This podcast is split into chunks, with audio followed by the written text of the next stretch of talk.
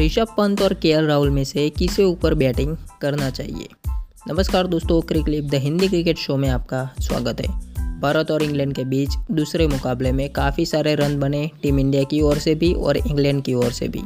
लेकिन अच्छी बात यह है कि के राहुल वापस फॉर्म में लौटा है और दूसरी ओर श्रेयस अय्यर की जगह पर आए ऋषभ पंत ने भी अच्छी बल्लेबाजी की। अब काफ़ी लोगों ने हमसे पूछा था कि दोनों में से किसको पहले बल्लेबाजी करना चाहिए? ऋषभ पंत या लोकेश राहुल को। तो यह मैच की परिस्थिति पर आधारित है कि किसे बल्लेबाजी करना आना चाहिए। एक और एक के राहुल, जो विकेट को संभाल कर खेलते हैं और स्कोरबोर्ड को चलाते रहते हैं।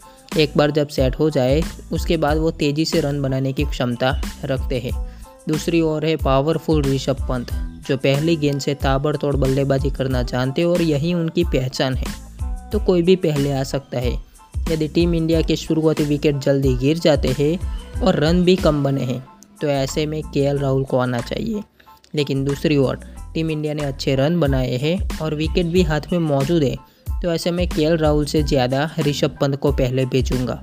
वैसे भी, कल के मुकाबले से पहले कई मुकाबले में आपने देखा होगा, जहाँ के राहुल ऋषभ पंत से पहले बैटिंग करने आए।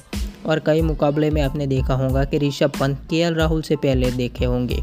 लेकिन कल जब टीम इंडिया को अपनी पारी संभालने की ज़रूरत थी तो ऐसे में यह काम ऋषभ पंत से बेहतर के राहुल अच्छे से कर सकते थे, और उन्होंने यह किया भी। तो गाइस अभी यह कहना मुश्किल है कि किसे पहले बल्लेबाजी करने आना चाहिए यह फैसला टीम के हालात को देखकर करना चाहिए। सो आई होप आपको आपके सवाल का जवाब मिल चुका होगा। यदि आपको क्रिकेट से जुड़े कोई सवाल है तो आप हमें ट्विटर पर हैश टैग आज पर पूछ सकते हैं। क्रिकेट और आईपीएल से जुड़े लेटेस्ट अपडेट जानने के लिए हमें इंस्टाग्राम फेसबुक एंड ट्विटर पर ज़रूर फॉलो कीजिए। मिलते अगले एपिसोड में। तब तक के लिए गुड बाय